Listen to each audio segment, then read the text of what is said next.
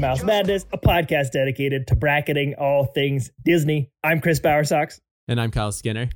and we're your hosts for Mouse Madness. Each episode will focus on a single Disney topic, generate a bracket, and debate our way through the madness to figure out who or what is truly the best. Follow us and play along on Twitter at Mouse Madness Pod or send us an email at mousemadnesspodcast at gmail.com. Kyle, we've come down from our second birthday high, kicking our feet up a little bit after the intense, uh, physically strenuous DC Games bracket, and we're going with something kind of wacky here. We're back in the parks. Uh, our last one was also kind of wacky. Last time we were in the parks, we were in California Adventure doing a 1.0 show. So we're hopping back into just basically all of the parks this time around. And we're going to be talking about the weirdest Disney parks character costume bracket. That's a mouthful. But basically, what we're talking about are the costumed walk around characters that you can see at the parks and meet. We're not really talking about those that sit on the parades. We're not talking about those who show up in shows, those costumes. We're talking about like, I'm going to stand in line on Main Street and I'm going to meet this character and their costume's weird. And we're going to talk about them. And to help us talk about these weird Disney parks costume is one of our sports social media friends, a fellow gaucho herself. It is Patty Kwan. Patty, welcome to Mouse Madness. Hey guys, thanks so much for having me. I'm like honored to be on this show. So you and I lived basically next door to each other in college uh, for two years, and we found out that we both had this, you know, love for Disney. I believe you had an annual pass at one point. Um, so tell us a little bit about your Disney fandom and where when that all started. Yeah, I mean, it's got to be like when I was born. I mean, my mom is like the biggest Disney fan, and like we during quarantine, we were going through our we were just going through all our stuff at the house, and she found my annual pass from like '98. Like I'm literally like a child. oh man! And for the longest time, they had the pictures printed on your card and like they didn't update it every year until they were like, this could be anyone. So, you know, they got really advanced with the annual passes and, um, you know, raise the prices obviously, but I had had one for like as long as I could remember. And it wasn't until what's funny is I got a premium pass back in 2017. And then as soon as I renewed it, I got my job with the River Cats in Sacramento. And Yeah. I was like, cool, I just dropped, you know, a lot of money and I can't even go as often anymore. So that was really disappointing. That was the last time I had a pass. But like I said, I love Disney. We love the parks, um, the cruises, did a couple of those. oh, Um, awesome! you know, my parents are vacation club, me- Disney vacation club members. So we stay at all the little Disney resorts. So like we're Disneyed out, you know, Ethan Allen Disney collection when we remodeled our house back in LA. so like we're, we're about, we're about that life for sure. Uh, sounds like we found the perfect guest host for this episode. And what makes it even more perfect is that, you know, the three of us have worked in sports all of our careers. I recently left, but Patty, you worked for the San Francisco 49ers and you also worked for the Sacramento River Cats, which is a minor league baseball team. So, in your experience, you must have seen a ton of mascots. And I want to know what are some of the weirdest mascots, which are basically like meet and greet costume characters, uh, that you've seen while in the sports industry. yeah. I mean, honestly, Olé was kind of weird. Like Olé, UCSB's Olé, like, Oh my Uh, god! and like. I had a friend who was actually Olé for like a soccer game. I always thought Olé was kind of weird. I think, you know, I don't know how I feel about human mascots. I think it's very agree. much I don't know. I don't I'm not a huge fan. Yep. But um you know, when you asked me about this, the first thing that came to mind, and I did, I have never seen this mascot in person because when I was in Sacramento, um, I didn't travel or anything. They didn't, you know, they don't bring their mascots to every game. But the New Orleans baby cakes Oh, oh, mascot. Oh yes. yes. first Yes. thing that came to mind and like i didn't i didn't even have to think that hard or that long So And, like, sketchy. i think the funny thing is um you know new orleans the saints and the pelicans are all kind of under the same group and so i think they had like the baby cakes mascot at like a pelicans game Yeah. and it just like took off on Twitter. And they're like, "What is this mascot?" And I'm like, "I know exactly who that mascot is. That's the New Orleans Baby Cakes mascot." um, but it's terrifying. It's exactly how it sounds, just like a big baby. Um, Yeah. And you know, I love kids, but like, Not not big like look uh, plastic looking That babies. baby Yeah. cake. yeah, exactly. And like, there's no cake. Like, I don't know. It's it's all it's all weird. It's very AAA. It's very on brand for like minor Oh, yeah. league baseball. So Yeah, I think True. baby cakes probably definitely takes the proverbial cake in that sports world weird costumed characters matchup. But we're here to talk about Disney and to get us started, of course, we got to talk a little spoonful of sugar. Chris, what are you drinking this week? Uh, so I don't know if either of you can tell, but I'm in vacation mode right now. Oh, big uh, time, Doing this podcast from Bald Head Island, North Carolina. It is my first time here. And um, it's interesting, interesting beach culture here. You know, when I go to the beach, I'm usually um like tiki pirate vibe, Sure, and sure. this is very much like country club vineyard vines vibe. so um, I, ca- I brought my Hawaiian shirt, and there's like no one in Hawaiian shirts on this island. They're all wearing like sweaters. Um, but really interesting because it's super old. Like ev- like everything on the East Coast, it's it's kind of rooted in like British colonialism. So there's this old old lighthouse on the island called Old Baldy, and um, I got this mug. I got this old Baldy lighthouse mug. It's super cool. It has Oh. the lighthouse on it. It was like that. built in like the mid 1800s, uh, and it was my favorite part of the trip so far for sure. And I don't know if this happens to either one of you, but like, and I don't know whether it's like a testament to how good Disney is at theming things Sure. or like dumps to me for just comparing everything to Disney. But like, I'm I'm walking around this old lighthouse. I'm like, dang, it's like Disneyland in here, you know. Uh, but it was cool. So I filled my brand new mug with a little pina colada because I'm on vacation, and I'm calling it the Pinocchiolata. Amazing. that's not bad. That- That, kind of works. that worked. Yeah, uh, I'm also eating a pizza right now. So oh, any M and M's on that pizza? uh, no, I went. I just went regular this time. I'm never doing that again. well, Kyle, what do you got? I have a drink that so I think it was last time or maybe the time before I had mentioned that I made a drink from a company mixology class that I took. Uh, we did it again for some reason. Like the this was a company wide one, not a department one, and I had to miss it because I had a meeting.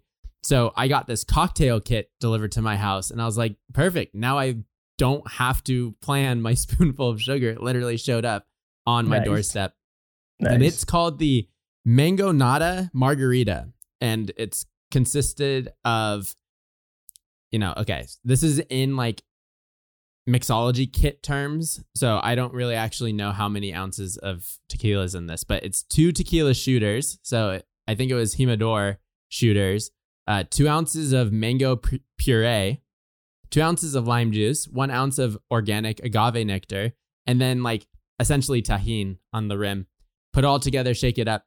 I have that. I'm rocking it here in my spoonful of sugar mug. And it tastes like a smoothie. Like it's very thick in consistency. Like the mango juice, pure the mango puree really thickens it up. And then Yeah. you get that little splash of tequila and it's delicious. Uh I'm not I don't really have a name for it. Uh mango nada wasn't hard enough for me to say, so I think I'm gonna leave it at that. Uh Patty, what you got? um, kind of calling an audible here. I was like, oh, maybe I'll go pick up some, you know, seltzers. But I came straight from work, and there is where they are stocked with this, you know, Tazo Giant Peach. Ooh. So I feel like this is a really easy spoonful of sugar, and we're gonna go with James and the Giant Peach, Bev, Yep. for the show. Great name. Great choice. People don't talk about James and the Giant Peach enough when it comes to Disney, and it is a Disney movie. It is. And Uh, yeah. Maybe maybe Halloween we'll see some because it's not Maybe. considered a Halloween movie, but it, It should Tim be. Burton creepy. It is kind Should of creepy, yeah. Yeah. That's all I remember about it was, you know, being a little scared when I was younger. but still, classic, I guess. So, speaking of being scared when we're younger, we got to talk about our survey demographic for our weirdest Disney Parks character costume bracket. Kyle, who did we go with this time? All right, so the parks are open currently. This is we're recording on May 14th. So the parks are open Um, there's a lot of the social distancing guidelines in effect, even though Florida, California, they're ramping up their opening plans. So even by the time you hear this, things could have changed over the weekend and it might be who knows what. But we got our interns back into the parks, thank goodness, and they went and asked this demographic socially distant people waving to characters from afar. So there's no meet and greets at these parks. People have to just kind of like walk by the area or stand behind a rope or a line of tape on the ground and just kind of like the meet and greets are just waving at the characters. Honestly, that's how I prefer my character interaction, especially if they're face characters, because nothing makes me more nervous than having to have a conversation with these face characters. Uh, so this is a perfect time for me to go to the parks, I guess. Uh, but this group gave us 16 very weird costumes to make this bracket.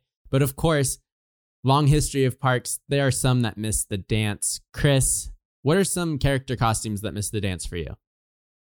Well, for me, I was bummed to learn that we're not doing parades or shows on this bracket because one of the most memorable ones to me, of course, can't go an episode without talking about Uh. light magic. Those fairies from light magic went through kind of a, a, a strange like evolution. They had these like half mask things on when the show first debuted, and then they kind of had to, to remove those because everyone agreed they were a little bit scary looking. I would have loved to talk about those ones. The um, haunted trees from the uh, Disney sing along song, uh, Yep. Disneyland Adventure VHS tape. Those things terrified me when I was a little kid. Uh, and like, I don't know that those ever made an appearance anywhere else other than that on that VHS tape. Wish those were on this bracket. And last but not least, anyone from the band Halyx. Yes. Their whole thing was like crazy kooky costume uh, slash rock band. So um, sad not see them here, but I think we got some good ones. Kyle, what about you? Uh, in Disney Tokyo, both Tokyo Sea and Disneyland, there was a fairy godmother costume that looked absolutely terrifying. Uh, they didn't give this costume the whites of the eyes. Essentially, the, the performer was looking through a mask, and the eyes were where the performer's eyes were. So it looks like this Halloween mask. And just recently, so th- these parks opened up in, I think Tokyo Disneyland opened up in 1993, and then DisneySea was not too far after that, but in like 2001. But just recently, like literally earlier this year, they finally changed the costume so that the fairy godmother now has uh, the whites of her eyes, and the performers probably looking through the the mask's mouth at this point. So really creepy, really weird. I don't know why that choice was made and then not changed until 2021, but here we are. And then the second one are the Paint the Night Parade performers that were dressed as like Transformers for the car sequence. Uh it was just a weird choice to me. I think that they had enough going on with their massive float that went down the parade route of Mack Truck that they didn't necessarily need these transformer dudes that were wearing these like hockey pads that lit up and they were doing all these kind of like b-boy breakdance stuff. They didn't need it. Kind of weird. Uh so that could have made my bracket but we're not doing parades. Patty do you have any disney parks costumes that come to mind that you feel like could have possibly made this dance? I'm trying to think, and I honestly probably should have thought harder and gone through those VHS tapes that you were talking about, Chris, because yeah I do know those country bears that we're going to see in a little bit. I remember those very well oh um, from those tapes. Weird cost. I like. I cannot think. I'm with you though, Kyle, with like the face characters. Like we were there, you know, two years ago. Me and my family, and like my parents love Marvel, and so like they got a picture with Captain Marvel, and I Mhm. just didn't want to be in it. And she was like, "Come in," and I'm like, "I don't, Don't want to be interacting with you. Like this, this feels like some kind of so funny. fourth wall we're breaking here." yeah Um, Yeah. So I'm I'm on board with that. Um, not weird, but like I always think are kind of cute are during the Christmas parade. Those little like snowmen that are like Oh, really. yeah. yeah. So they're kind of weird because they're like smiley and like they're all really small. Um, you know, snowmen. But like they're Mhm. kind of cute. So they're not super weird or creepy, um, but they're just kind of like random and weird. Well, we've made it. Let's go ahead and talk about this bracket of the weirdest Disney parks character costumes. Let's cue that dramatic music. Chris, I'll start us off. Who's the angry little mice who looks very scary? M I C K E Y and his girlfriend Minnie. Coming in at the number one spot is 1955's Mickey and Minnie. That was solid. That was so Thanks, good. man. I practiced before I got on. Feed your head indeed. Scrambling to the number two seat is 1957 White Rabbit costume. I'm not bad. My costume was just made this way. Coming in at the three seed is 2013's Jessica Rabbit. Hi, no. Marching to the four seat is the 1963 Seven Dwarfs. Laughing their way to the number five spot are the hunchbacks of Pride Rock themselves, Shenzi, Banzai, and Ed. No strings, no hands, no problem. Bobbling his way to the number six seed is 1955 Pinocchio. Scaring his way into the seventh seed with a costume that will have you wishing for hellfire, it's 1990's Judge Frollo. Blaze up, cause the number eight seed is Hades. Bet you didn't expect to see these guys at Disneyland. Coming in at the number 9 seed is the Mickey Mouse Club Circus Clowns.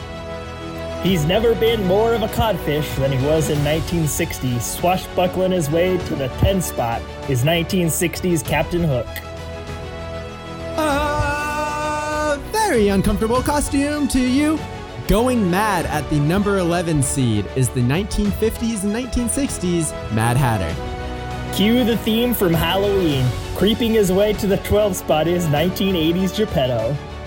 At the 13 seed is a group of costumes that never really changed but probably should have. It's the Country Bears. Baby mine, doo doo doo doo doo doo. Flying into the 14 spot is 90s Dumbo. Sitting in a onesie at the number 15 spot is 1955's Donald Duck. Yo, cowgirl with no neck. Wrangling the final spot is the 16 seed, 1999 Jessie. All right. We have our bracket of 16. Patty, do you see any matchups here that you feel like might be a tough one uh, going down this first round? Um, you know, I was I was so in preparation for this interview, I did some research last night and I did it at like 1:30 a.m. Oh, you know, into time. the late hours of the night. And I'm like pulling up these photos that you sent me and I'm like Nightmare. this is kind of terrifying. Like this is legit scary and like the fact that there's like Disney attached to it just like blows my mind. Like how much times have changed. oh, yeah. Um, you know, I have the bracket in front of me. I printed it as well. I was just trying to be very prepared. Um, and there were some like tough matchups that I that I'm looking at. Um, and and like as we go through it, we'll you'll kind of see like I guess the rationale I've had Yep. between some of these matchups.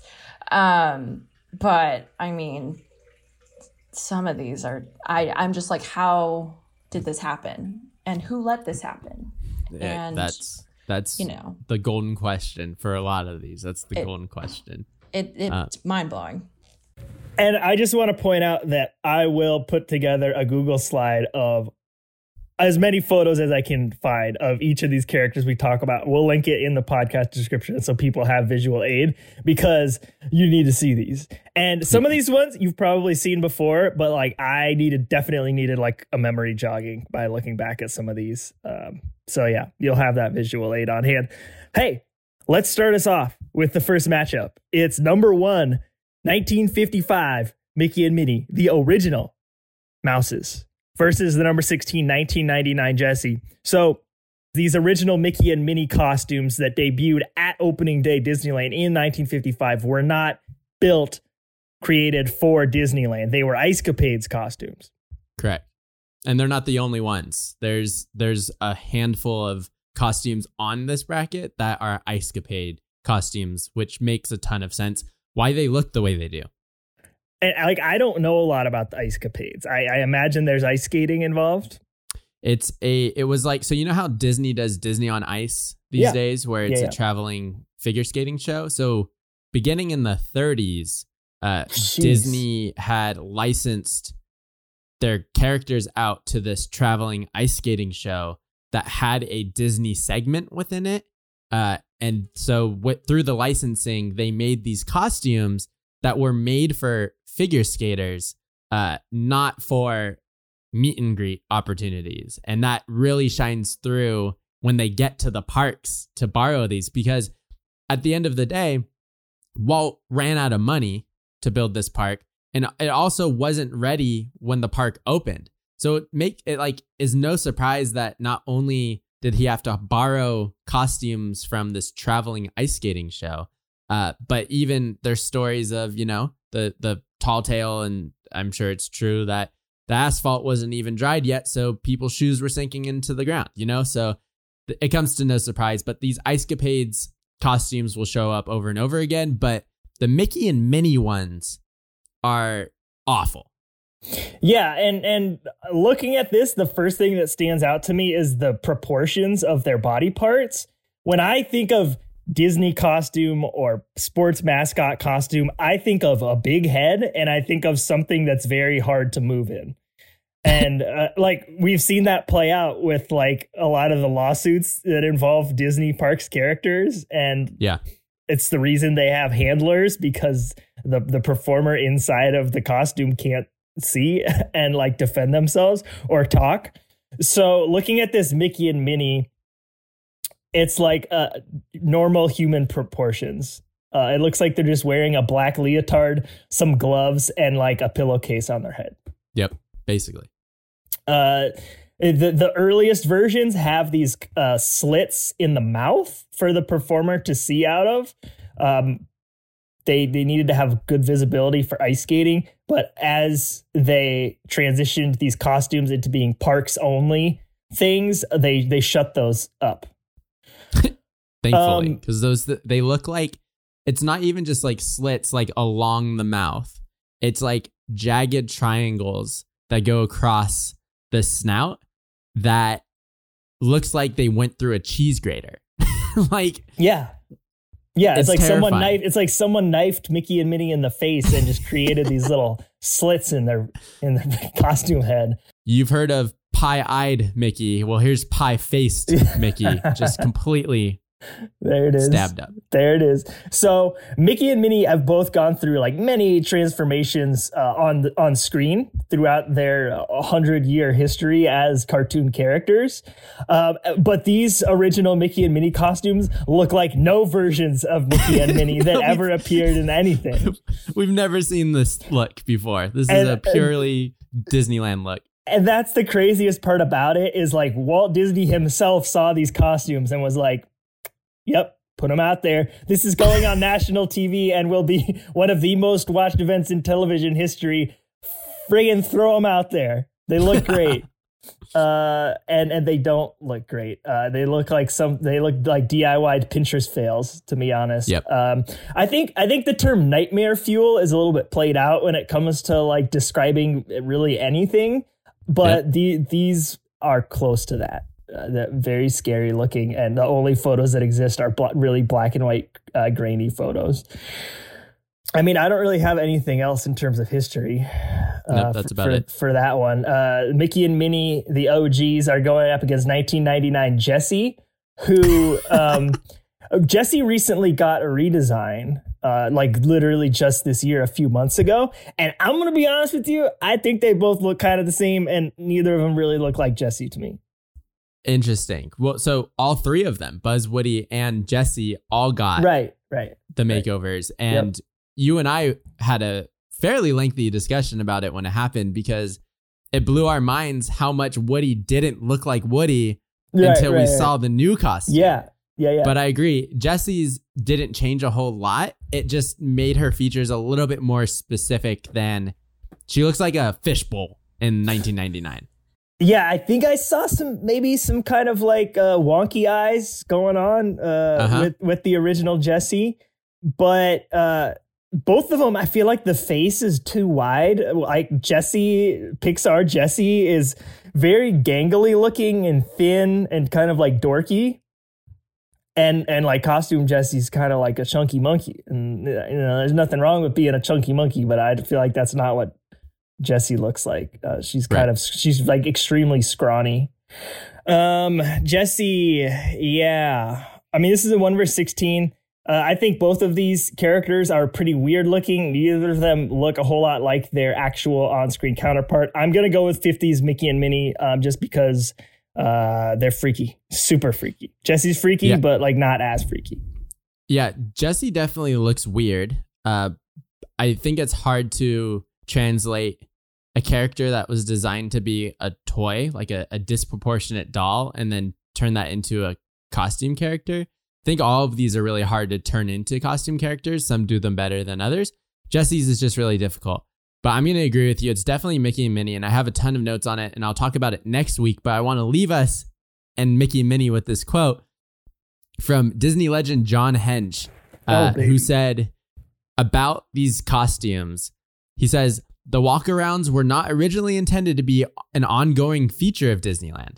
Hmm. These first walkaround characters were very clearly costumed actors portraying the characters, not the characters themselves. So you talked about how these looked like, you know, bad DIY costumes.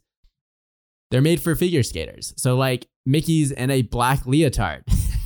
like what a figure skater would wear with just a massive head. And the features aren't super defined because you're not going to see them from the stands. You don't need to see all of the details.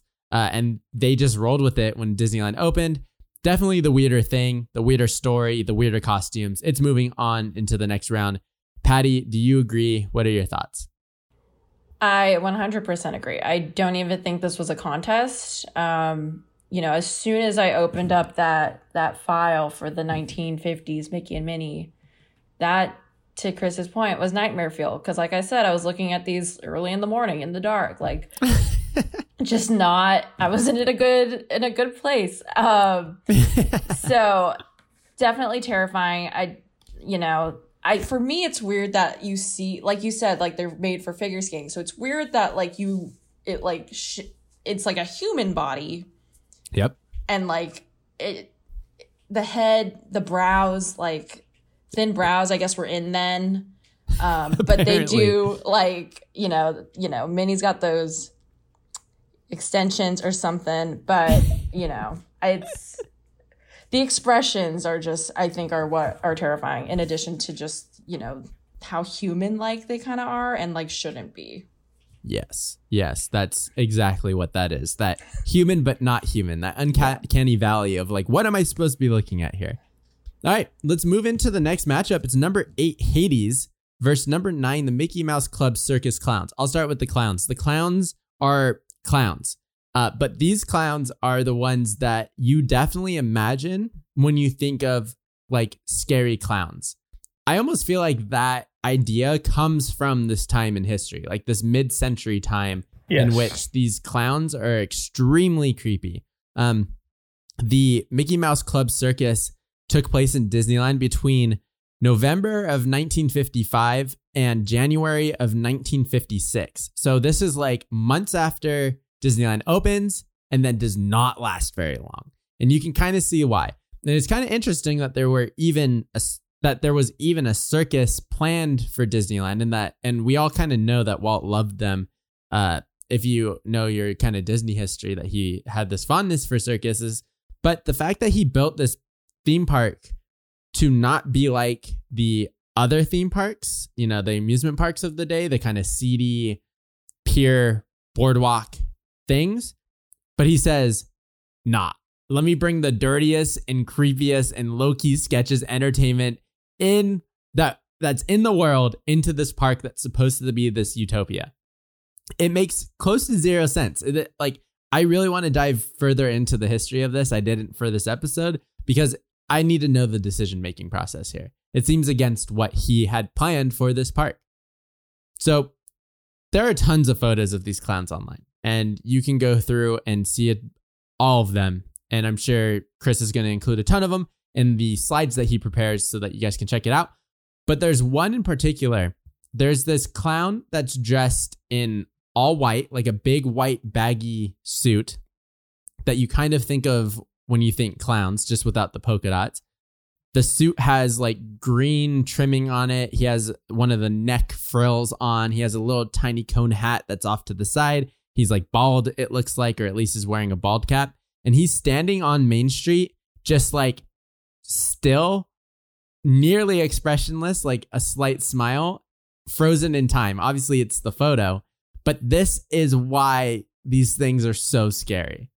You think about just like encountering one of these clowns on the street, like that they just look terrifying.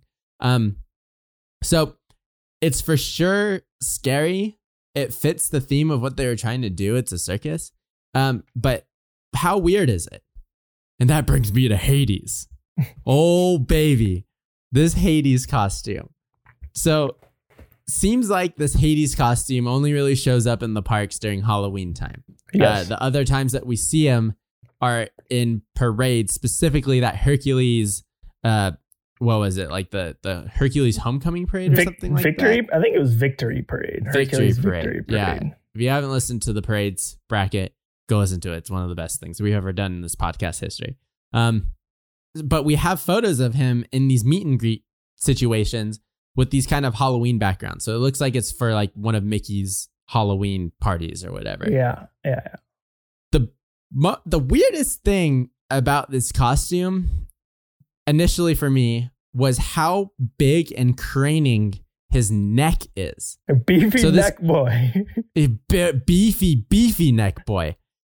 And it's because you can think if you like think about where the performer is, Hades is like eight feet tall, like easily in these photos.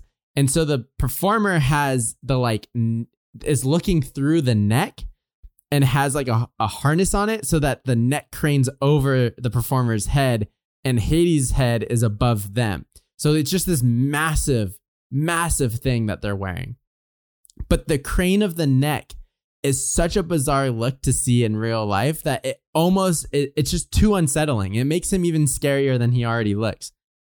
They try to fabricate fire on his head by using that material that like dads will buy at the golf course that have it's the uh the like visor and it has like the crazy hair sticking out of it. Crazy hair visor. oh my That's god. That's exactly what Hades' hair looks like in these photos. And so, you know, I watched a video that this YouTuber put together. This YouTuber was AB Adventures. I think it was a, a, a couple. And they go through the history of the Hades costume and they talk about like the on the the like parades, they talk about the show Hades, they talk about the costumed like meet and greet Hades. The meet and greet Hades was initially the parade Hades. So like you really only see him from afar. And then if you watch the animated Hercules, his neck is actually kind of like that. It is, I kind of yeah. forget that his neck is actually like that. So when you see him in like a 3D environment, it doesn't work, obviously. Right, But it right. worked for the movie because they could just manipulate it however they want. So they're kind of true to form. The thing is, though, do you need to be for this? like, I don't know that you necessarily need to be, which turns into this very, very weird costume. And in my opinion, this 90s Disney villain that, you know, was great in the movie, but we don't talk about Hercules a whole lot. In this meet and greet situation, only at Halloween, you see Cruella, the face character, you see Maleficent, the face character, and the next booth over, you see this massive Hades costume with a craning neck that's just peering down on you. Not only is it scary, it's super, super weird. I'm moving number eight Hades past number nine, the clowns. so I, I I think that's a great observation about like it looking weird, but also looking exactly like how he looks in the movie. That's a conversation I want to get into in a few rounds. Like, what is the better costume? The one that Yeah. looks exactly like the character on the screen, or like the better costume from like a costume standpoint, or like from like an interaction standpoint to Sure. have like a better time meeting and greeting the guest. Um, I think I think you could make a good argument for either way. Um, so that area of Hades' body, uh, the neck and the traps region, uh, huge, beefy. Um, he also Yeah, has big. He also has huge forearms, which Mhm. is uh, they're like they look like big pillows. And like most Disney costumes, like they end like around the wrist area, but like like they went all the way up to the elbow with Hades. Like you can Yes. see his whole forearms, uh, and and it's interesting that uh, Hades has giant traps and forearms because, uh, like in exercise uh, science, the the traps into forearms that's considered accessory work when you're at the gym. Like, unless you are a uh, bodybuilder, uh, you you probably don't like go in and like I'm, I'm gonna do some shrugs so I can like get beefy traps and. uh you know, let me spend like 30 minutes on my forearms only. Uh, so like the only way that you're gonna have big traps and forearms, you're you're either a bodybuilder or you're someone who's working with heavy weight frequently, like a power lifter or a CrossFitter, Mhm. uh, or you're on steroids and just everything just grows. Or you're really, really self conscious about your body and like your little tiny like uh, muscular imbalances, uh, and so which one is Hades? I don't know. I like I'm leaning towards uh, CrossFitter personally. Um, I'm I'm here for uh, CrossFit Hades. I I wouldn't be surprised. He has a lot of time to kill down in the underworld, so Yeah, probably not a lot of gym equipment, right? sure. He's well, what's, make do with. what's interesting is there is a bodybuilding competition called the Mr. Olympia, which is named after the gods of Mount Olympus, and like Hades is down here in the underworld.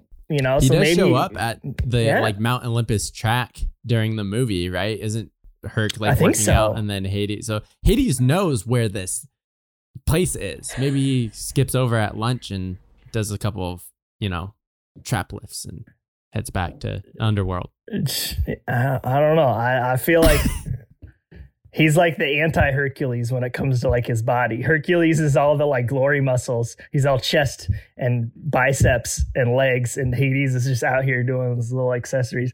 Sorry, long rant on something that's mostly pointless, but um, I'm agreeing with you, and I'm going with Hades because this costume is weird in, in virtually every way that you cut it. Um, and there's the little like cherry on top is how scary his face is too Oh, we'll Like- dive into it. When I think of Hades, I don't really think of like a scary Disney villain. I think of like um frustrated, uh like annoyed, a perturbed dude. Um, I relate to him more than Herc the entire movie. Yeah, and so they put this Hades face in the super terrifying position that it's locked in. Um, so I'm agreeing with you. I'm going with Hades. Uh, Patty, are you okay sending uh, the Mickey Mouse Club clowns home in their tiny clown car? I'm fine with it. I think you guys had really solid arguments as to like why these this Hades character is weird. I think my bias is like clowns are creepy in general, but like Fair. that's all clowns. So like Yeah. for the point like and purposes of this show, absolutely. This and like the observation of the traps and just muscles that we tend to neglect. Great observation. I've never observed that. I don't think about what these guys are doing like on their off time or like, you know, like CrossFit Hades. Like I would have never thought of that. So you bring up valid points. Let's let's send in the next one. when Sure. you get back to work uh, tomorrow, go ahead and just show Trey Area the photo of Hades and be like, listen, Trap's got to be here, buddy. If we're going to do anything, Trap's got to be here. And Trey Area is going to lead the Niners to a championship. Oh my god. Oh my goodness. So uh, let's move on to the next matchup. It's number four, 1963 Seven Dwarfs versus 13 Country Bears. This is a juggernaut matchup. this is a huge matchup. This is this is two uh, ensembles of weird, really weird looking Disney character costumes. So we'll start with the older one, the 1963 Dwarfs. This like 60s was a weird era for Disney Parks costume where they really leaned into the idea of like let's make everyone short and stout and have every performer peep through a hat. like Mickey was like that randomly. The dwarves were like that. Mad Hatter was mm. like that, which we'll talk about. I think Pooh had like a honey pot on his head. They Yep. just were super into like the tiny, like mini arm. They look like Funko Pops with big hats. Yes. Um, so the seven dwarves, man. So you got these like little, uh, short, stout dwarves with these huge heads, um, that are like around torso level, which would be like eye level of a child. And the Right. expressions on each of these seven dwarves' faces are amazing. And like we did Turnt Boy characters. Uh, we we have not done a full bracket of highest Disney characters, but there's a few dwarfs in here that uh, they could be on this bracket, placed very high. Uh, Yeah. No pun intended. Uh, Sneezy, the Sneezy looks like he accidentally just took drugs.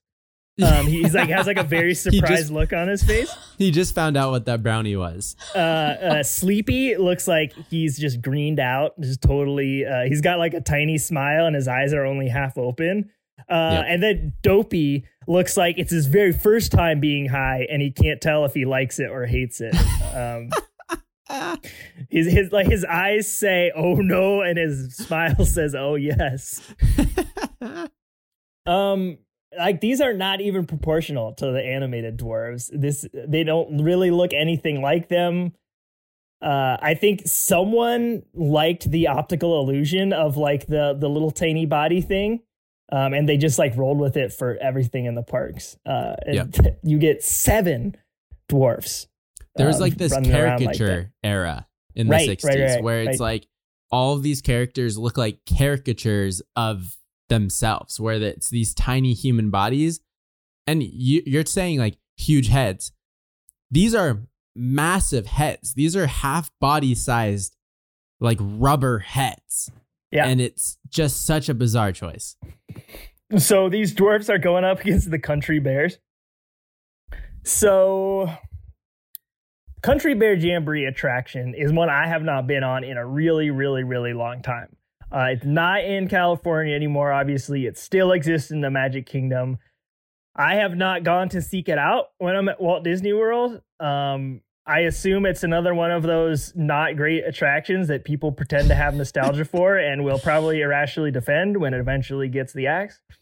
I agree. Um, Probably. uh, from what I understand, they're constantly removing like problematic language and lyrics from the show. Uh, so I, I, its time is limited. I know that for sure. So they have these four bears though, they uh, costume characters walking around for the park. You've got Big Al, Wendell, Yep. Shaker, Mhm. and Liver Lips. hate it. So- I hate that name so much, Chris. Oh my god. I've never seen this show because I've never been to Florida and this was gone by the time I started going to Disneyland.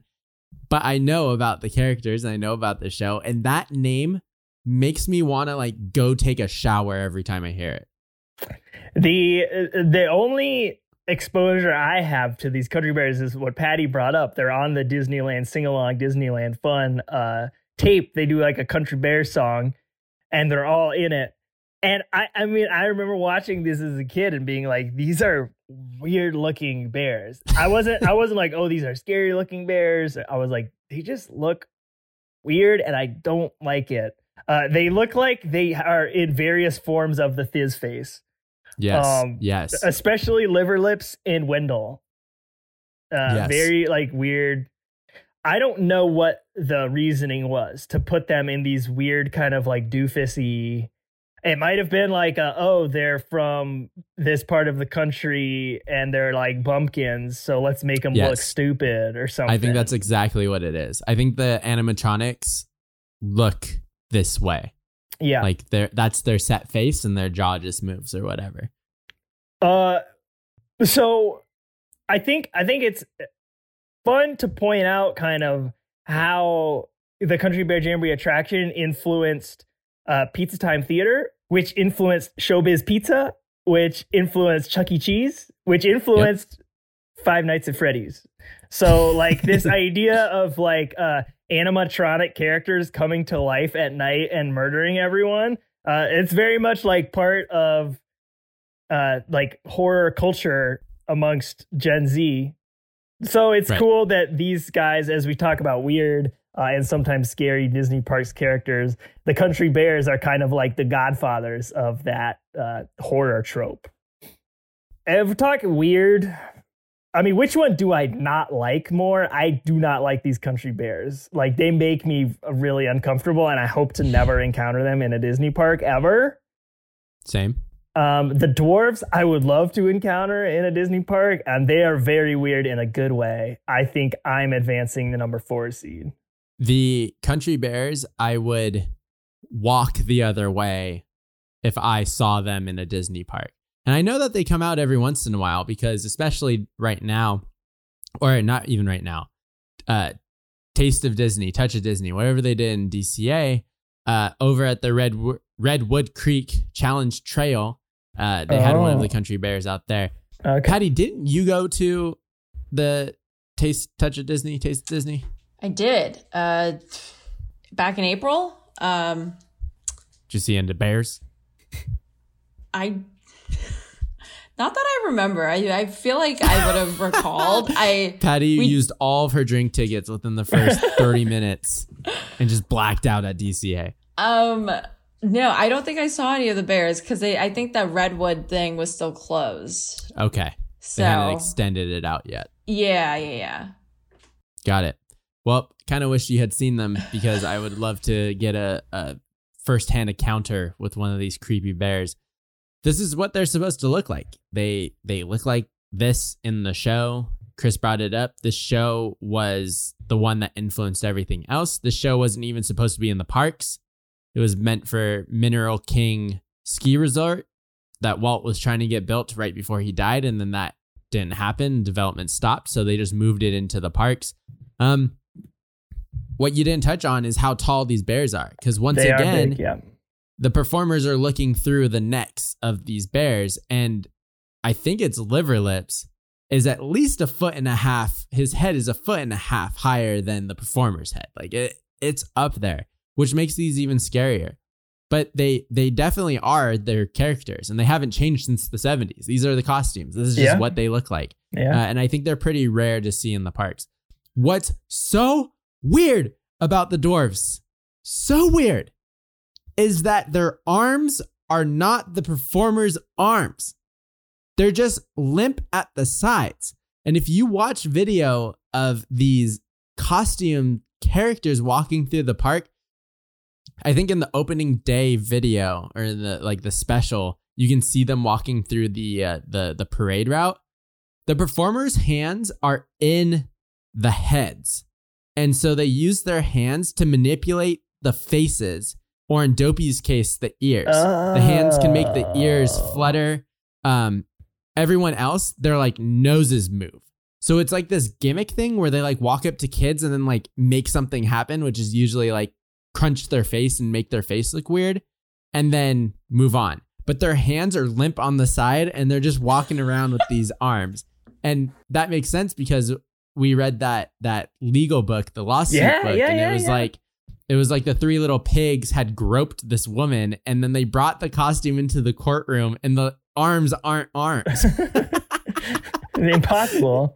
it was actually impossible to have because the character's arms were in the face and the snout. Same exact thing here. It's such a weird choice. Like, why was the the interaction spot the face? And it's not the mouth. It doesn't like no one's speaking and they're making the mouth go. It's like crunching the face up, shriveling it up, expanding it. It's so bizarre. Chris, I'm with you on the number four All the, right. the bears are what the bears are and they're creepy and they're weird and I don't want to encounter them but the dwarfs choice costume choices and how they look in the in the 60s just boggle my mind. Patty, what are your thoughts with the dwarves moving on? Again, you guys bring up great points because initially I was like the bears because we've all said, you know, they're creepy. Um, one, just past experience through those Disney sing-alongs. Um, these things are huge. to your point, they're just like like we're comparing giants to dwarves. Like it's very, they're Yes. like polar opposites. Uh, liver lips in particular sounds like an insult um, that you say Yeah. to someone.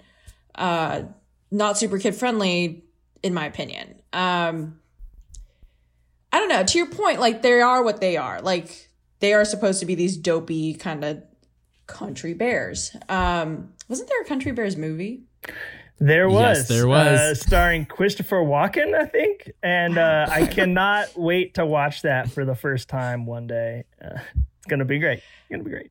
Okay. Yeah, I'm getting like flashbacks and not the best kind. But to your point of like, you know, as kids, we'd put our arms in our shirts and just like, like, you know, Yeah. hit each other with like each other's sleeves. Like that is kind of weird. Um, yeah, I, I agree with you. Like, why is it the face or the ears that need to, to move? Why couldn't we give them arms? Yeah. Um, No. It's very valid.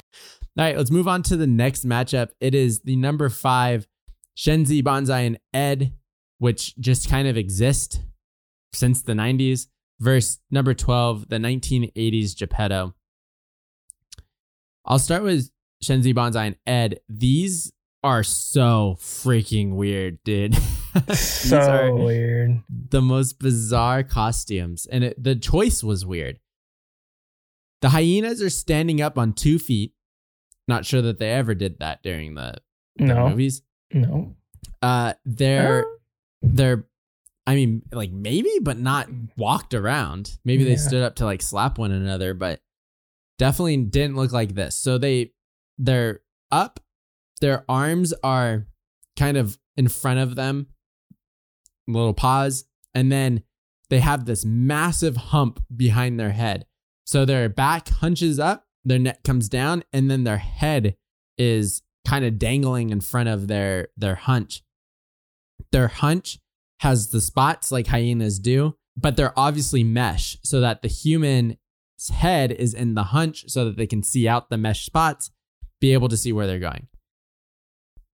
Through this picture, you're like, okay, so maybe the arms are like the dwarves, just kind of there. They're stitched to the sides and they're just sitting there. And then maybe the performer's hands are in the head and they're kind of doing like this puppet thing. Oh no.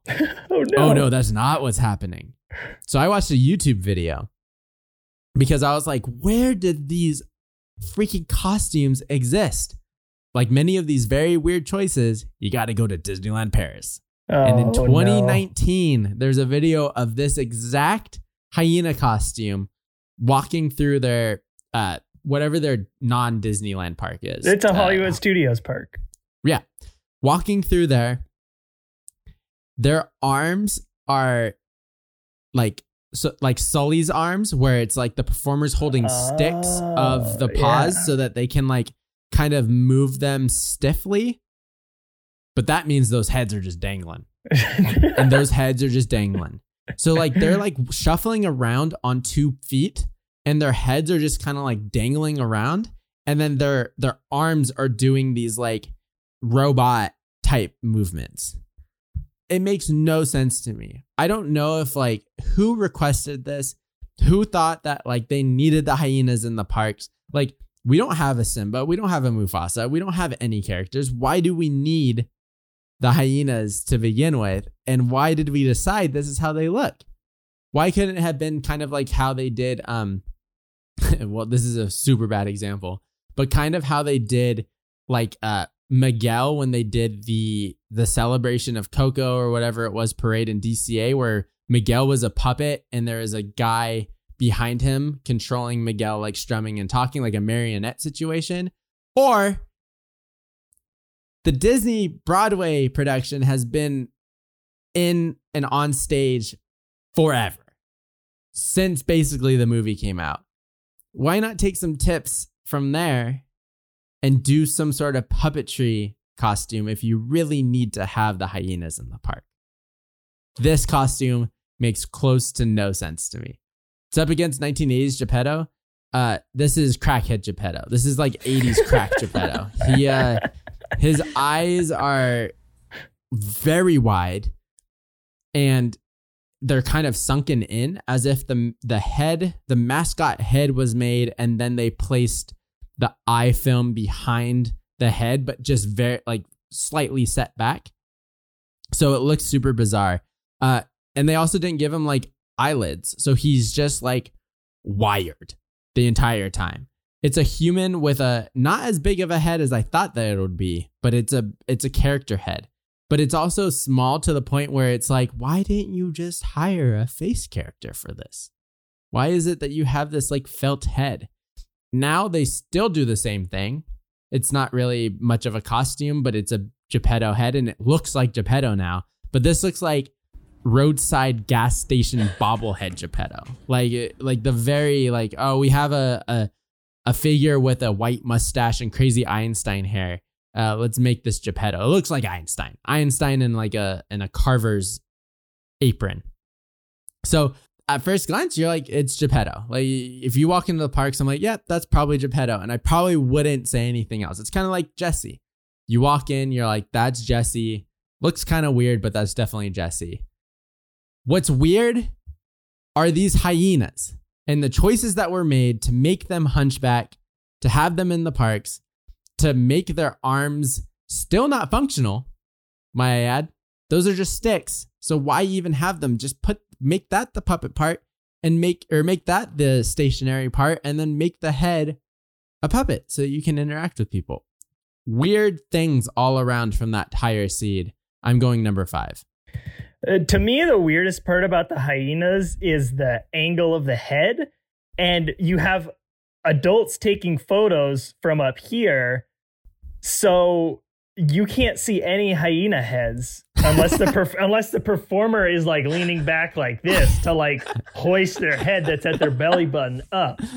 So yeah, like or, yeah. Uh, so to me the effect only works when you have a child standing next to the hyena and you are taking the photo from a very low angle. But the thing is, like, no one's gonna do that. So No. it this these hyena costumes are a fail in like almost every way.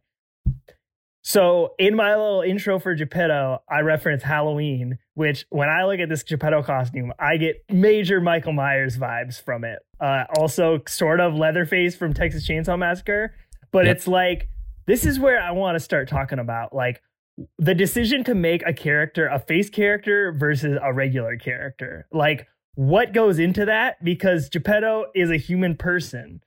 Right. So like why are you like, yes, let's make him a big fuzzy guy? Um, because he's he's a human character. Um, I wish I had answers. Yeah, I mean, we Because don't. I, We have don't. been asking that. We don't. have been asking about that since that parades bracket, right? We talked Yeah. about magic happens and like Yeah. why wasn't Miguel just a human kid? Well, t- we knew why because you can't have a kid work at Disneyland like that. But like a small human that can just be Miguel or even probably not Maui, but like they literally every other face character besides these really weird select few are face. Um, so it's bizarre. Uh, this this choice, and it still continues today. Geppetto's still a costumed character. and like, I mean, would I want to meet face character Geppetto? No. I don't want to meet any version of Geppetto because I hate Geppetto. He is the absolute worst.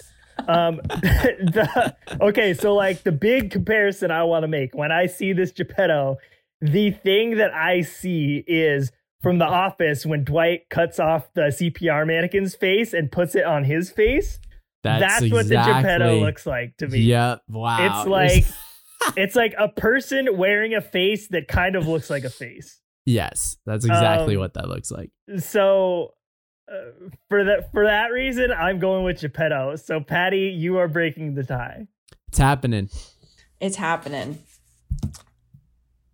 I see what you're talking about with the the Dwight staying alive type face thing. And when I was looking at this last night, I was just like, whoa, like this this is not the sweet little Geppetto I remember from the Pinocchio No. movie. No, no, no. Kyle, though, you bring up a good point. Like, why do we need these hyenas? They serve no purpose. Like, neither does Geppetto, really. Like, yeah. how many people are huge fans of. Pinocchio? Like, Right. it's not even None a good ride necessarily. Like, I mean, I I don't know, but I just I don't know. I I'm gonna go with Geppetto too because he this one in particular is just like you said, roadkill, uh, cracked out, you know, Geppetto. Like this is not someone I want making toys for children. I don't want this man making toys. No. Um, and then to your point, like, why isn't this a face character? But why is it a character at all? Like I like I said, like how many no one where are my wants him. diehard Pinocchio fans at? You know, like It's not me. It's not more me. more than Geppetto fans. Like just in like if you're just going character, like mom, I where where's Geppetto? I I want to meet Geppetto. Like no, no one's asking that. exactly. I don't think we need him at all. Um, so for that reason, and just being creepy and that, we're going. Ge- I'm going with Geppetto. Let's go. Let's go. Um, all right, let's hop over to the other side of the bracket. We've got number two, 1957 White Rabbit versus the number 15 seed, 1955's Donald Duck. So Donald Duck, the 1955 Donald Duck is a lot like the 1955 Mickey and Minnie, where it is an Ice Capades costume. The proportions are very human-like. It has good visibility. We get another character with their head in a neck, much like Probably the best probably the best visibility to be honest. It's so the- it, oh my gosh, it's so strange. It's like you can see the person's whole head peeking You know through what? the mesh. You know what it looks like? It looks like if you went to a closed down Staples in October and a Halloween shop opened up there and you walked in and you wanted to be a cartoon character. This like onesie with the head that sits on top of yours is exactly what this costume is. You my Eric Johnson, if you're listening to this, he in kindergarten, that guy was Scooby Doo. And that costume looked exactly like this, except no mesh. It's just like it's your face and then like the Scooby Doo head on top. That's exactly what this Donald is. And and uh, kind of like circling back to what I was talking about the hyena, the angling that the performer has to like put their head or their body when they're posing for a photo makes all the difference because like that's a lot of times what the guest is there to do take a photo with the character. So you can tell when maybe someone's not very experienced uh like character performer because your photos will be of the character's mouth uh because Right. a lot of times the eyes are in the mouth. So it's like why did i get goofy and i'm just staring into his mouth and i can't see his eyes Right. Uh, um this donald duck no matter what way that person tilted their head you were not going to see donald's face Nope. you Mm-mm. were just going to be staring directly at its neck um the uh the eyes look googly i don't know for sure uh, they look googly and if it's anything like my donald duck hat which has googly eyes uh it's googly It does look googly. um, this Donald is going up against 1957 White Rabbit, which uh, came to the park with the opening of the Alice in Wonderland attraction. And this, the reason this seed is a number two seed must be because this costume looks like an Easter Bunny costume that they bought at the last second. It's awful. It's like it's like a type of rabbit mask that you'd wear when you're robbing a bank. yes. Yes. Uh, it's like the the little Easter bunny themed sunglasses that you buy at the 99 cent store that have little like a little plastic rabbit face on it. It's exactly what it is. Uh, it was like, and Walt Disney is there, and he's like, "Man, it's a rabbit, it's white, it's the white rabbit. Dude, Totally, can I tell you totally a him. story? Can Tell I tell you a story. story about this? Tell me the story. So I did a little research because I was like, there's no way that an IP character like the White Rabbit rolled up to the debut of this ride looking like that. And I found this uh, David Koenig piece that Mhm. he wrote for Mouse Planet back in 2007. David Koenig is a fairly well-known author of Disney history in the in the Disney fandom universe and he wrote where he interviewed these two past performers that were there in the 50s specifically remembering this instance and they talked about how No. the this costume was literally a white onesie and an Easter bunny mask. Like that that's actually what it was. And it obviously didn't have Velcro because you can see the person's head popping out of the back of it, which is not a great look for this character in this costume. But this th- this is the quote, this is the passage from that that interview that just cracked me up because it's like Walt showed up that day thinking that his staff had it together and was like, they don't know what they're doing. Both point to August 14th, 1958, as the worst day of their lives, the grand opening of Disneyland's Alice in Wonderland dark ride. The ceremony was hosted by Walt himself, with Mouseketeer Karen Pendleton dressed as Alice. They also recruited someone in an old Easter Bunny costume to play the There White is. Rabbit, but the cast still didn't seem large enough. So Tommy Walker, who's the uh, cast member, and Skies, who's another uh, cast member. Oh no, so Tommy Walker had Skies and Henderson, all three cast members, put on Chip and Dale outfits that had been purchased from the Ice Capades. The costumes were so hideous, Walt didn't even recognize them. While posing for photos, Walt notioned over to the boys and said, Let's get some bunnies in the picture. He didn't even know that Chip and Dale were Chip and Dale. He thought they were also rabbits. That's how awful these costumes were and how much he was not a part of choosing them. it's it was actually a hand-me-down Easter bunny costume. So confirmed, it is an Easter Bunny costume. Yes, Great. it is. I mean, like, th- th- yeah, I love that story, and that's a very weird situation. But I'm advancing Donald Duck here because th- I think this particular Donald Duck costume is more important to like the history of the Disney costume, and the White Rabbit one feels kind of like an outlier, even though it is incredibly weird. I'm doing the opposite because I think that this Donald Duck costume is the best looking Ice Capades costume of the bunch. Like this Donald Duck head looks like Donald Duck. That's Donald Duck's head. It looks way better than like the Mickey and the Minnie, even the Dumbo we'll talk about, which isn't Oh, Ice Capades Dumbo, but. Dumbo had an Ice Capades uh, era as well. Like it, it is a Halloween costume. Like this looks like a Halloween onesie, and the person's wearing like yellow uh, tights as the legs and these flippers that obviously have a space underneath for the ice skate.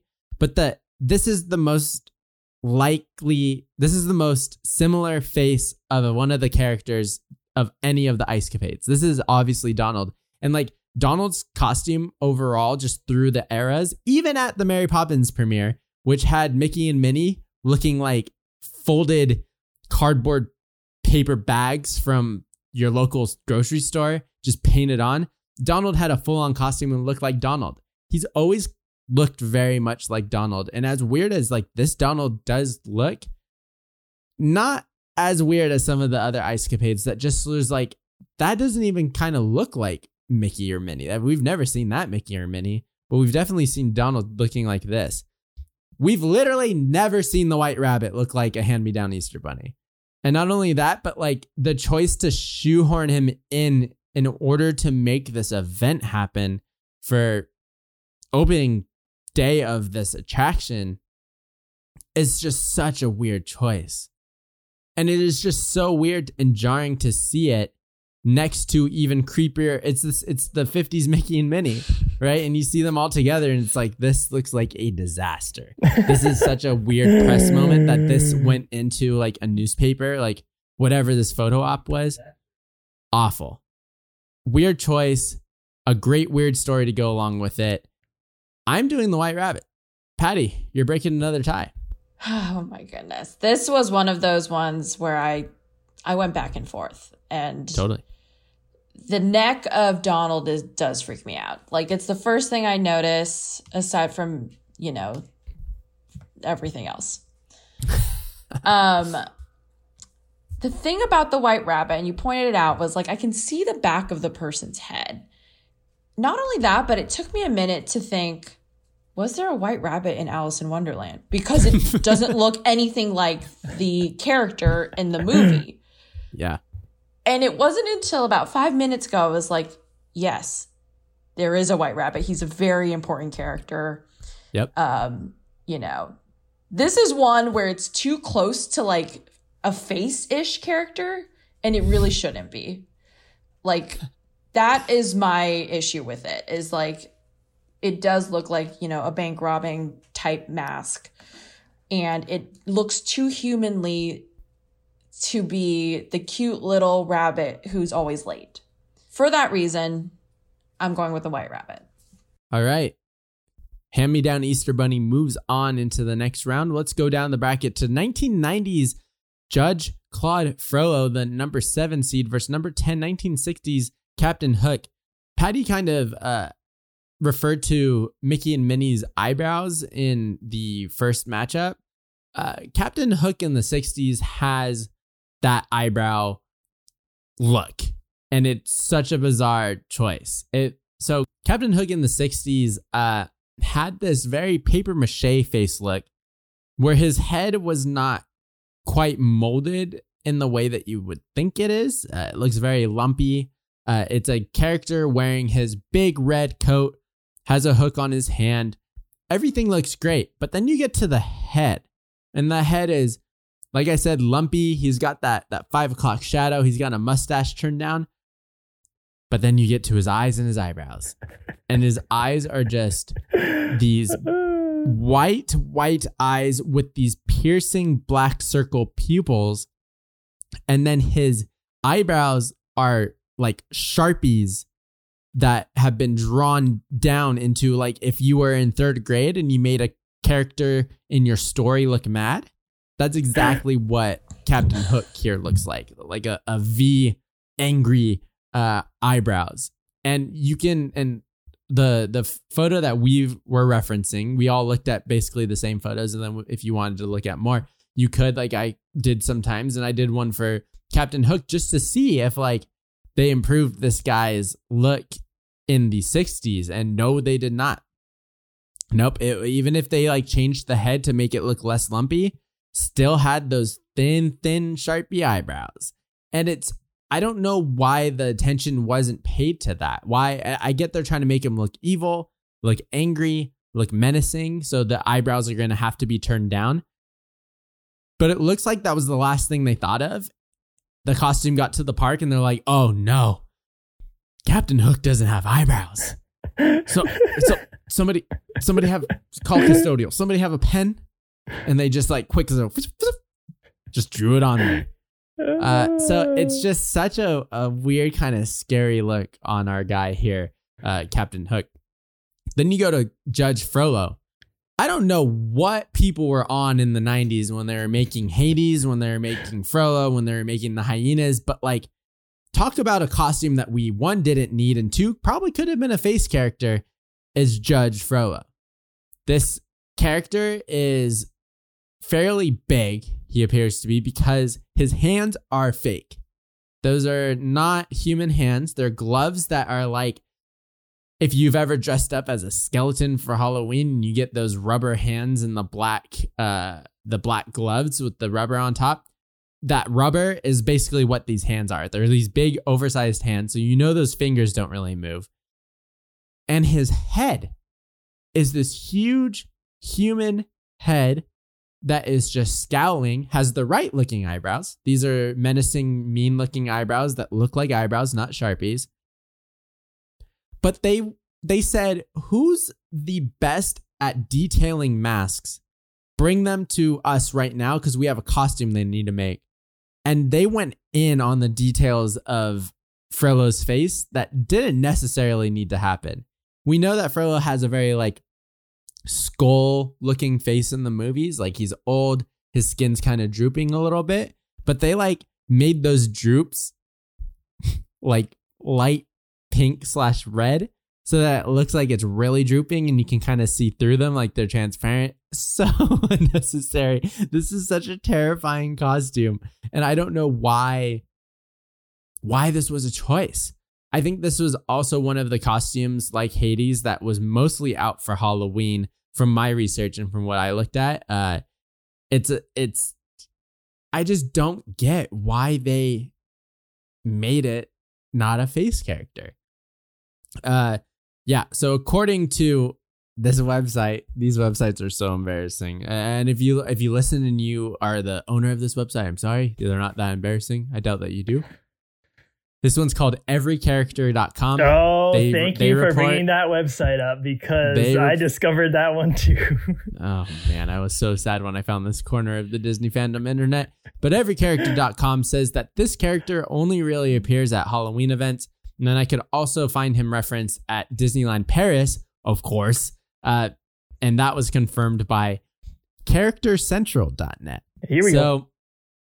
So uh, it- it's a seasonal character. Thank goodness because he's very scary, very unnecessary, uh, and also just very weird. So in this matchup uh, with Hook and Frollo, I think that the weirdest costume character is definitely Frollo because once again, who's asking for Frollo? Even if it's a Halloween like villains event, I don't know that that Frollo would come to mind that I would want to take a photo with. Uh, why wasn't Frollo a face character? Captain Hook could probably go the same way. Captain Hook, why aren't you a face character? Uh, but at least the rest of the costume was normal, looked like Captain Hook stuff, normal hands, had the hook. This is just like over the top weird. I'm going Frollo. I'm glad you mentioned that you wish Frollo was a face character because I, I think Cruella is one of the best character meet and greets in a Disney park uh, Yeah. because she just be out here roasting people, no matter how old they are, who they are. If you walk up to Cruella, Cruella in Disney park, you could be like a three year old child and she will just absolutely roast you. Yeah. Um, and I love that about her. And yeah, they could have done something so similar with Frollo. Um, he is so evil in in an entirely different way. Um, but yeah, they went with this. At, you you want to know whose hands uh, these Frollo hands remind me of? Please. Oh yeah, they do look like our boy. Our boy like Geri. boy Geri. Geri's hands uh, from Toy Story 2 slash uh, Geri's games. These like bony hands. Um, You know, I think do. this, I think this Frollo costume. This looks a lot like Judge F- Frollo, and like that's Yeah. the thing for me that's kind of making it like difficult to advance him as the weirder character. This Captain Hook costume, though, like if I am ever feeling sad ever for the rest of my life, I'm gonna open a picture of 1960 Captain Hook because this is absolutely hilarious. This facial expression that he's stuck in. Captain Hook, known for being a very expressive Disney character, especially Super. in his face. And what's the face they decide to go with uh, for this character to be stuck in? Just completely like they just drew a line across his mouth and like that's his face. Uh so funny. Um i'm going with captain hook for sure. Uh so patty i'm breaking another tie. Wow, Wow. You guys are making this really hard for me because, like, I'll have my mind set on one just based on first look, and then you guys bring up these really great points. Kyle, to your point of of Frollo, why do we need him? No one's asking for him. i am i'm asking for frollo i love that okay, dude. we got one. We got one. no one one's person. asking for it. Okay, like one person's asking for him, and like the amount of detail that you pointed out in his face that is lacking in a lot of other costumes. It's like this is what you decide to spend time and money on. I don't get it. Captain Hook, you know, I brought up the brows earlier because the evolution of eyebrows is just very interesting in general, like in makeup and like apparently in costumes, which I've never really put together. Sharpie eyebrows, like those are bad, and the the shadow, the mustache, I the eyes going this way, like he just looks yeah, kind of we didn't stupid. even talk about that. we didn't even talk about the eyes. Like he just looks kind of dumb, and like he is kind of dumb actually. Like in the movie, yeah not very bright. So like I don't know if that's what they were going for, but like Yeah.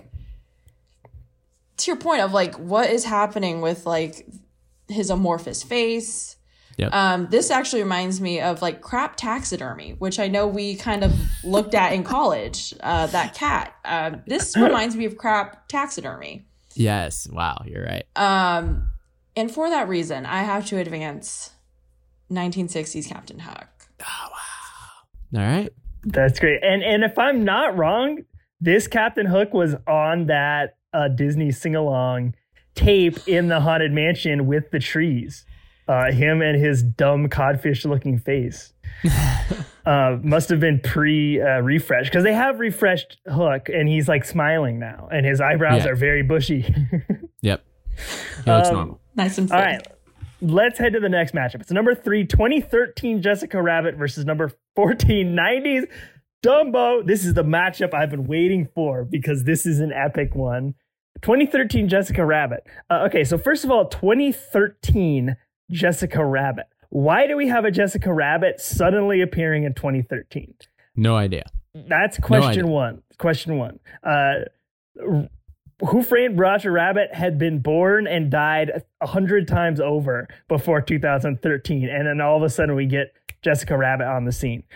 In our research, Kyle, you and I both discovered that there is a deep, deep, deep fandom for Jessica Rabbit um, out there on the internet, um, and various different types of people um, could have a fondness for this character, sure, um, in in any number of ways that I'm sure you could imagine uh, if you know the character Jessica Rabbit well.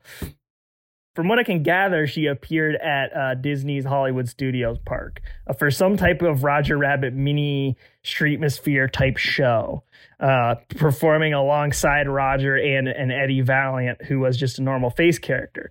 So that kind of like begs the question why wasn't Jessica Rabbit a face character? Because she is not. Uh, and then you kind of have to be like, well, like realistically, what type of performer is going to want to be uh, having to interact face to face with guests who are coming to approach this like one of the only sex symbols in all of Disney like character fandom. Uh, I would feel very very bad for that performer because that would be the worst job ever. Um, would not be very comfortable, I'm sure. So what we get is a lot like uh, the Dwight Schrute uh, CPR mannequin face, where it's like Yeah. It's like someone's wearing a bodysuit, um, and uh, it's like a felt unitard covering every inch of their body that's flesh colored. It, it reminds me of like the what Tinkerbell and, and Ariel sometimes wear when they're on a float to like prevent them from some sun exposure. Um, Right. It's just this weird, like fleshy covered, fake, modest, uh, like Yeah. Mhm. bodysuit. Um, and it's weird. the The weirdest part for me is the hair because Jessica Rabbit, one of the most iconic parts of her body is her hair. She's got a few iconic parts, but her hair to me is definitely one of them. And it's it seems to have this life of its own where it has this sheen and this this like glimmer to it, and it's always obscuring half of her face in a way that's very like mysterious uh, and Yep. sultry they threw all of that away when they were designing this Jessica Rabbit costume. What the hair ends up looking like is a troll doll that has been played with too many times, and the hair is just like combed down. Yes, exactly. It is so frizzy and like nasty, uh, and and like I said, like that's not her hair at all. So she's going up against number 14, 90s Dumbo, and Dumbo has had quite a journey as a character in the Disney parks. Uh, Started out ice capades as two performers in one, one standing in the front, one standing in the back, kind of like the classic uh, two person horse costume gag. And uh, eventually, when Dumbo made his way to the Disney parks, performer had their hands in his ears, which makes a lot of sense for Dumbo. Like I, I'll admit the dwarves, it doesn't make sense, but Dumbo it kind of makes sense because his ears are very expressive. And it was cool that they could have Dumbo on a float and he's like waving, flapping his ears at people. But then they undid that in the 90s with this Dumbo that we're talking about. It's this like rubber uh barrel shaped elephant who doesn't have particularly big ears at all and doesn't have operable hands, has stumpy little legs. Makes you And- so mad. The only place for the performer's arms to go is inside of Dumbo's trunk. And I think maybe their other hand is operating these blinking eyes, which to my knowledge, that's one of the first, if not the first Disney costume to have blinking eyes. Um, but the, but the thing is, those those eyes don't blink very well. So a lot of times the eyes will get like stuck half open or Oh, closed, or like no. only or like one eye like falls down, and so this Dumbo has this expression that's kind of like. Um, so what this Dumbo costume ends up looking like to me is one of those inflatable costumes that uh, like like the T-Rex is a common uh, like variation of it where it has like little stumpy arms uh, and you can like run around on it looking like a crazy person. I mean, here's the thing: is is I really like this Dumbo costume a lot. Uh, it's it's goofy looking in the way that I really really enjoy. Um, I I love the weirdness of this Jessica Rabbit and the way that they kind of seemed like they forced it into being a thing. Uh, the Dumbo is is not great, but it's not great in a way that I enjoy. So I'm advancing Dumbo in a, another huge upset. You're advancing Dumbo as the weirdest. Correct. Great. Um, Dumbo pisses me off. And it's because I don't know why we need Dumbo, one. And two, if we do, why is Dumbo on two feet? And three, why is Dumbo wearing a crown? I've never seen this version of Dumbo. Dumbo usually wears like a white or not white, a yellow cap. And I searched for Dumbo wearing this crown. Couldn't find it. Couldn't find it. This just looks like somebody went to the design shop to a costume designer and was like, "Hey, have you ever seen Dumbo?" And they're like, "Literally have never heard of Dumbo." And Disney was like, "Okay, well, it's a cute elephant with huge ears." And the designer was like, "Say no more, fam." And this is what they came up with. Not not great. It this doesn't look like Dumbo to me. This looks like a cute elephant wearing a crown and not like the Dumbo that we know. However, it's up against Jessica Rabbit. I'm going to very quickly share my screen with you guys because I need to show you this. this is a close up photo oh, head on No. of Oh, Jessica no. Rabbit, and you can just see why this should never have happened. Her Oh, face no. is very wide because it's obviously like a Halloween mask that doesn't tie up in the back. Jessica Rabbit's known for having her hair swoop over the, her right eye. Didn't even attempt it with this. And then you can really see that flesh covered bodysuit that Chris was talking about with this very, very janky pearl situation that she has around her neck.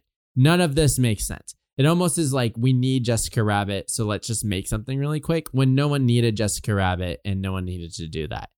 I might add this was in Disneyland Paris, by the way. This was not on in the US parks. This was a Paris original.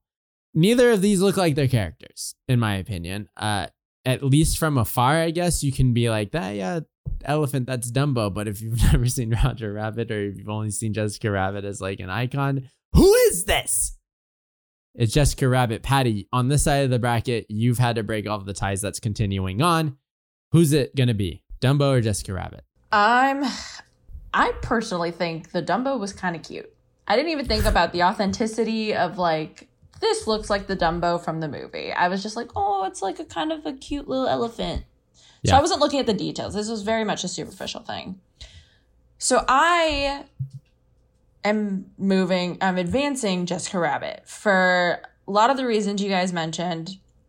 I I don't know. Like I I have no words. Uh, it's really there's just so much happening. Did we need her? I understand like I understand the allure and like in the movie like it is a very weird cartoon to like real life thing going on and like honestly like she was kind of desirable. Like as a young girl watching, I was like I would love to look like that, you know? like it's not real, but um I just I it's not Disney. Like it it's it just doesn't, you know. I think they do a good job with Little Mermaid and like Ariel and keeping her very true to character but also appropriate.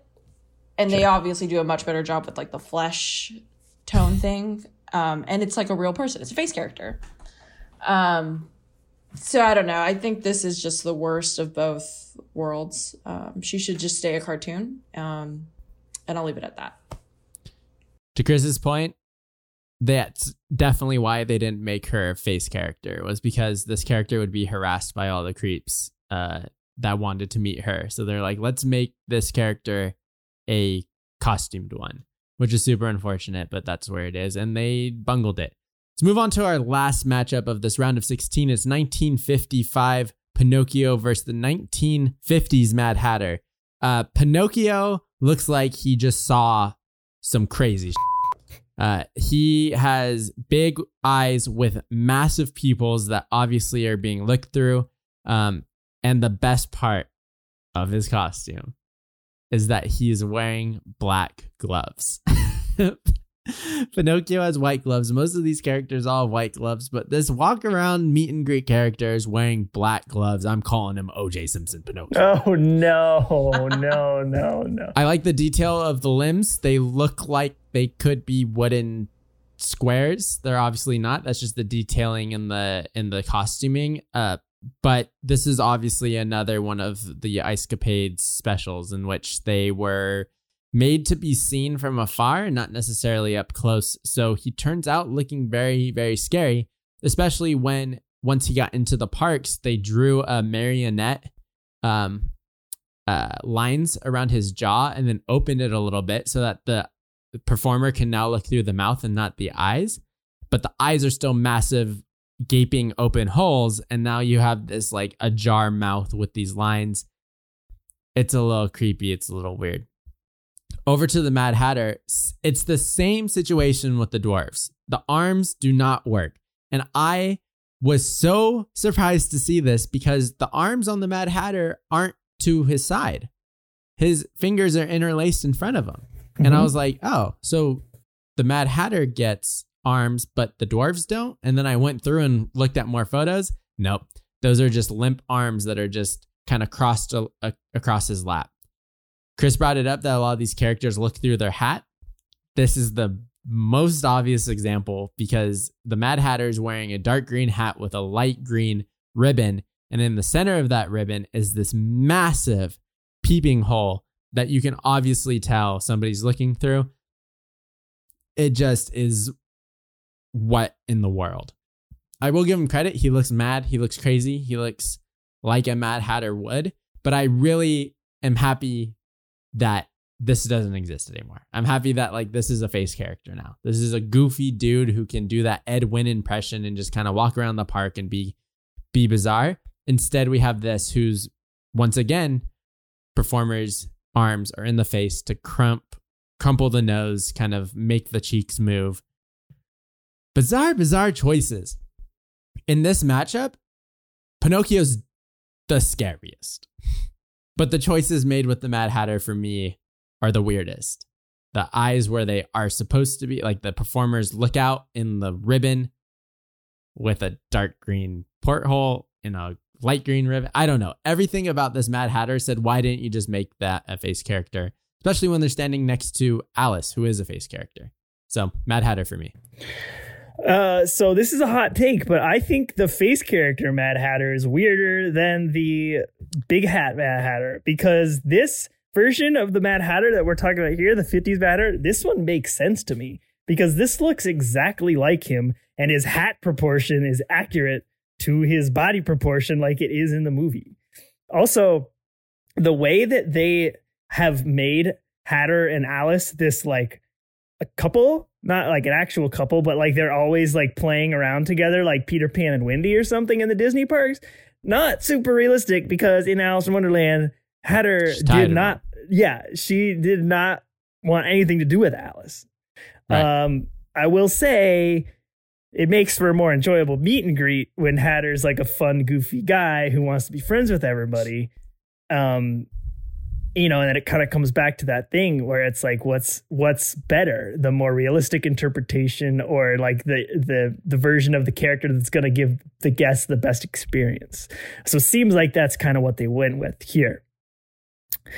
Um, Pinocchio, 1955 Pinocchio, definitely weirder for me. The look on his face could be a meme.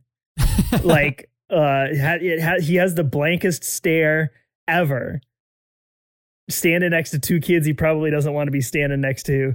Uh, it's great. I absolutely love it. So I'm advancing Pinocchio. Geez, Patty, you're gonna break your oh my fifth gosh. tie in a row to finish this Is off. this the most? Like how might, many tiebreakers have there been? Honest, it, uh, it might, might, be, be for a first round. Wow, that's for sure. A lot of pressure. Um, but Chris, I think you nailed it. I think when I looked at the Mad Hatter, this is like exactly what I thought like it's exactly how he looks. It it is what he is in the movie. Um, it is weird. I agree with like I agree with the human aspect of it that like the human is kind of reminds me of like Uncle Joe from um like Charlie and the Chocolate Factory, like just this weird old man um in character. The thing about Pinocchio is you're absolutely right about it and being like a memeable face. Like I also when you guys were talking was thinking like Pinocchio is like a toy boy. How come this character is so big? And yet yeah. we have dwarves and we have you know other characters that are supposed to be small and are small, but this Pinocchio just seems ab- like unnecessarily big. Maybe maybe yes. because he's with small children, I don't know, but he just looks really too big in my opinion. And to your point of like Coco with like the person in the back, like he was literally a puppet. Why? Yeah. it almost it's like it's money and they just went every other which way to make this character. So, I'm advancing Pinocchio and that's that. That's so oh funny, and it, it reminds me of uh, like when people Google, Google how big is Peppa Pig and like how tall is Caillou, and it's like Pinocchio is six eight. Oh God, uh, that's goodness. so funny, and like I feel like I hope that with this kind of like new way people are interacting with characters in the parks that maybe Disney will want to explore new ways to like present characters like that. Like let's make a a puppet Pinocchio like they're doing with the baby yeah. Groot, you know? Um, right. instead of having like a weird furry hyenas, like let's make some crazy realistic animatronic hyenas, um, and you know people won't touch them, but they can stand next to them and take a picture or whatever. Uh, so I think I think that's a we've we've had some interesting conversations about these characters. Yeah. We reached the end of the round of 16, and we will talk about the Elite Eight and beyond next episode. But to see where we left off, in the first round of the Elite Eight. It's the number one 1950s Mickey and Minnie versus number eight Hades. On the other side is number four 1963 Dwarves versus the number 12 1980s Geppetto. Across the brackets, the number two 1957 White Rabbit versus the number 10 1960s Captain Hook. And to round out our Elite Eight, it's the number three 2013 Jessica Rabbit versus the number six 1955 Pinocchio. Patty, thank you so much for joining us on this journey. I, like we just kind of mentioned, I don't know that any guest host has put in as much work as you've had to do in this first episode. So we hope we haven't burnt you out and we hope to see you next time. I look forward to it and I'm going to do more research so I'm like better informed. Um, hey, hey, we're going to, we're going to have to dive deep into some of these matchups next time. So everybody, uh, stock up. All right, everybody. Well, if you've got something to say about these costume characters, you want to hop in and, and get some reps in, being a co host tiebreaker, got a bracket idea? Email us at mousemadnesspodcast at gmail.com or hit us up on social media. We're on Twitter, Instagram, Facebook, Discord. All of those are linked in the description of this podcast. Till next time, folks, see you real soon.